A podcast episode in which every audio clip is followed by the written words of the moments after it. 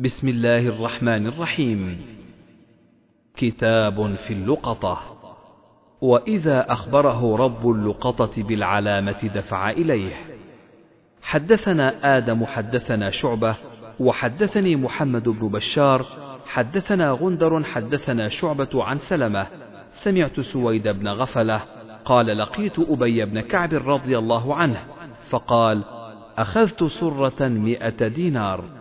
فأتيت النبي صلى الله عليه وسلم فقال عرفها حولا فعرفتها حولها فلم أجد من يعرفها. ثم أتيته فقال عرفها حولا فعرفتها فلم أجد.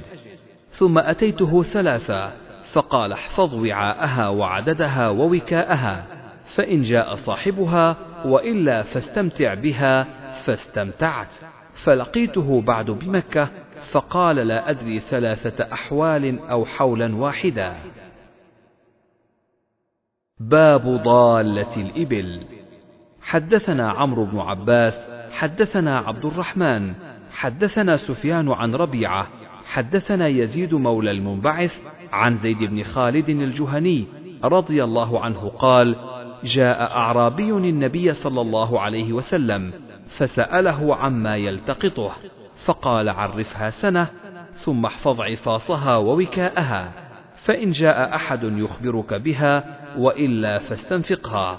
قال يا رسول الله فضالة الغنم قال لك أو لأخيك أو للذئب. قال ضالة الإبل فتمعر وجه النبي صلى الله عليه وسلم فقال ما لك ولها؟ معها حذاؤها وسقاؤها ترد الماء وتأكل الشجر. باب ضالة الغنم.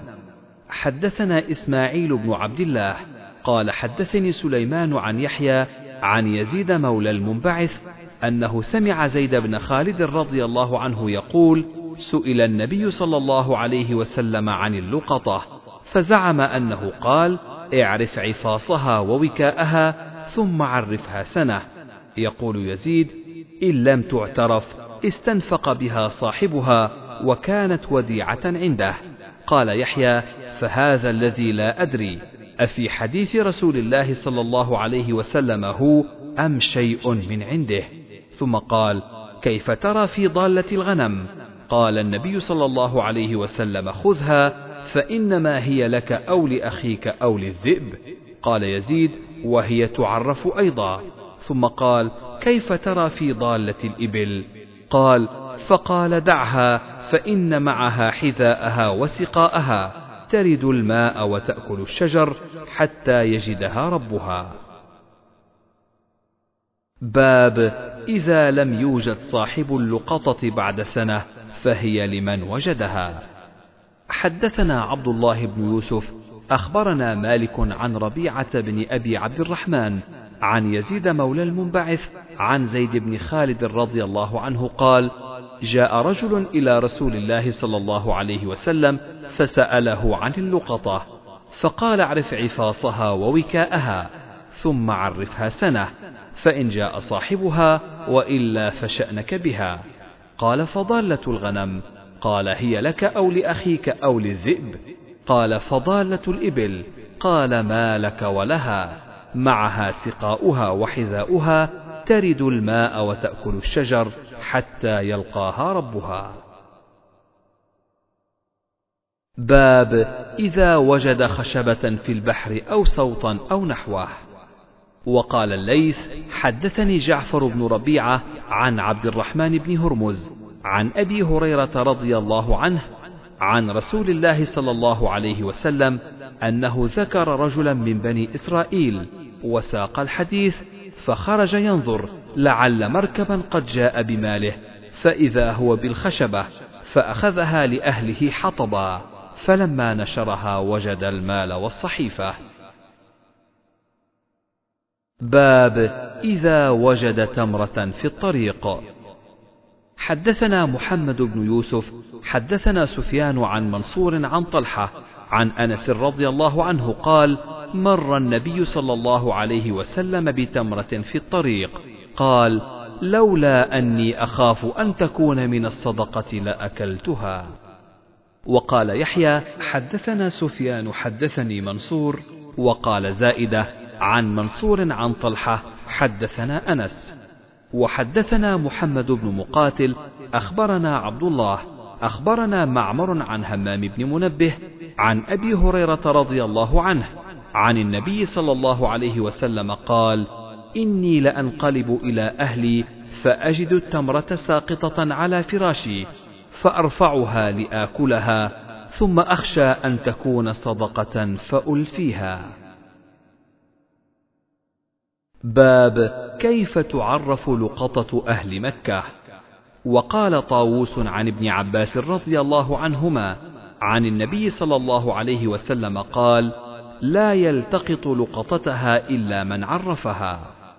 وقال خالد عن عكرمة عن ابن عباس عن النبي صلى الله عليه وسلم قال لا تلتقط لقطتها إلا لمعرف وقال أحمد بن سعد حدثنا روح حدثنا زكريا حدثنا عمرو بن دينار عن عكرمة عن ابن عباس رضي الله عنهما أن رسول الله صلى الله عليه وسلم قال لا يعضد عضاهها ولا ينفر صيدها ولا تحل لقطتها إلا لمنشد ولا يختلى خلاها فقال عباس يا رسول الله إلا الإذخر فقال إلا الإذخر حدثنا يحيى بن موسى حدثنا الوليد بن مسلم حدثنا الأوزاعي قال حدثني يحيى بن أبي كثير قال حدثني أبو سلمة بن عبد الرحمن قال حدثني أبو هريرة رضي الله عنه قال لما فتح الله على رسوله صلى الله عليه وسلم مكة قام في الناس فحمد الله وأثنى عليه ثم قال إن الله حبس عن مكة الفيل وسلط عليها رسوله والمؤمنين فإنها لا تحل لأحد كان قبلي. وإنها أحلت لي ساعة من نهار وإنها لا تحل لأحد بعدي فلا ينفر صيدها ولا يختلى شوكها ولا تحل ساقطتها إلا لمنشد ومن قتل له قتيل فهو بخير النظرين إما أن يفدى وإما أن يقيد. فقال العباس إلا الإذخر فإنا نجعله لقبورنا وبيوتنا. فقال رسول الله صلى الله عليه وسلم إلا الإذخر. فقام أبو شاه رجل من أهل اليمن فقال اكتبوا لي يا رسول الله. فقال رسول الله صلى الله عليه وسلم اكتبوا لأبي شاه. قلت للأوزاعي ما قوله اكتبوا لي يا رسول الله؟ قال هذه الخطبة التي سمعها من رسول الله صلى الله عليه وسلم. باب لا يحتلب ماشية أحد بغير إذن. حدثنا عبد الله بن يوسف أخبرنا مالك عن نافع عن عبد الله بن عمر رضي الله عنهما أن رسول الله صلى الله عليه وسلم قال: لا يحلبن أحد ماشية امرئ بغير إذنه، أيحب أحدكم أن تؤتى مشربته، فتكسر خزانته، فينتقل طعامه، فإنما تخزن لهم ضروع مواشيهم أطعماتهم، فلا يحلبن أحد ماشية أحد إلا بإذنه. باب إذا جاء صاحب اللقطة بعد سنة ردها عليه لأنها وديعة عنده. حدثنا قتيبة بن سعيد، حدثنا إسماعيل بن جعفر عن ربيعة بن أبي عبد الرحمن، عن يزيد مولى المنبعث، عن زيد بن خالد الجهني رضي الله عنه، أن رجلا سأل رسول الله صلى الله عليه وسلم عن اللقطة، قال عرفها سنة، ثم اعرف وكاءها وعفاصها ثم استنفق بها فإن جاء ربها فأدها إليه. قالوا يا رسول الله فضالة الغنم. قال خذها فإنما هي لك أو لأخيك أو للذئب. قال يا رسول الله فضالة الإبل. قال فغضب رسول الله صلى الله عليه وسلم حتى احمرت وجنتاه أو احمر وجهه. ثم قال ما لك ولها معها حذاؤها وسقاؤها حتى يلقاها ربها. باب هل يأخذ اللقطة ولا يدعها تضيع حتى لا يأخذها من لا يستحق؟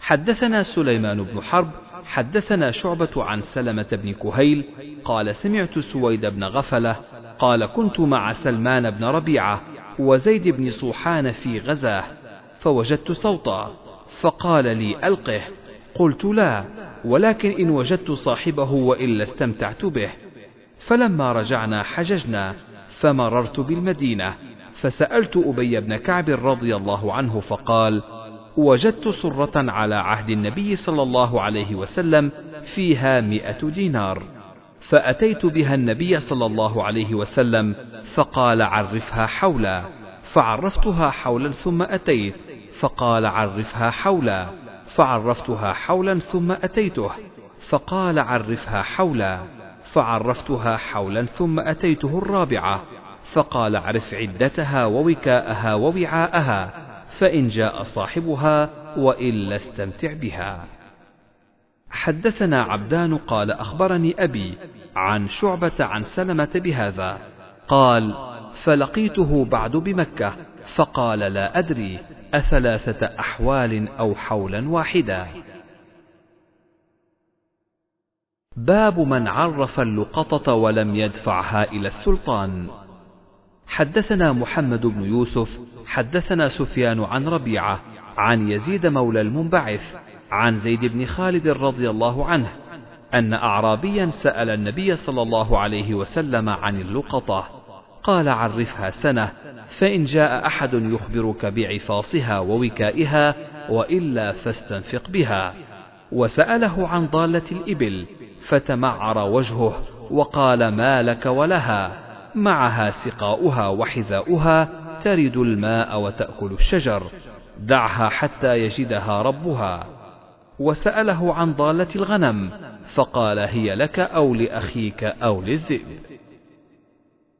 باب حدثنا إسحاق بن إبراهيم أخبرنا النضر أخبرنا إسرائيل عن أبي إسحاق قال أخبرني البراء عن أبي بكر رضي الله عنهما.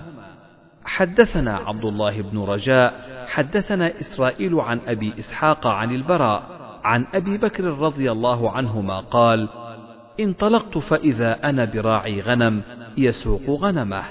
فقلت لمن أنت؟ قال لرجل من قريش فسماه فعرفته. فقلت هل في غنمك من لبن؟ فقال نعم. فقلت هل أنت حالب لي؟ قال نعم.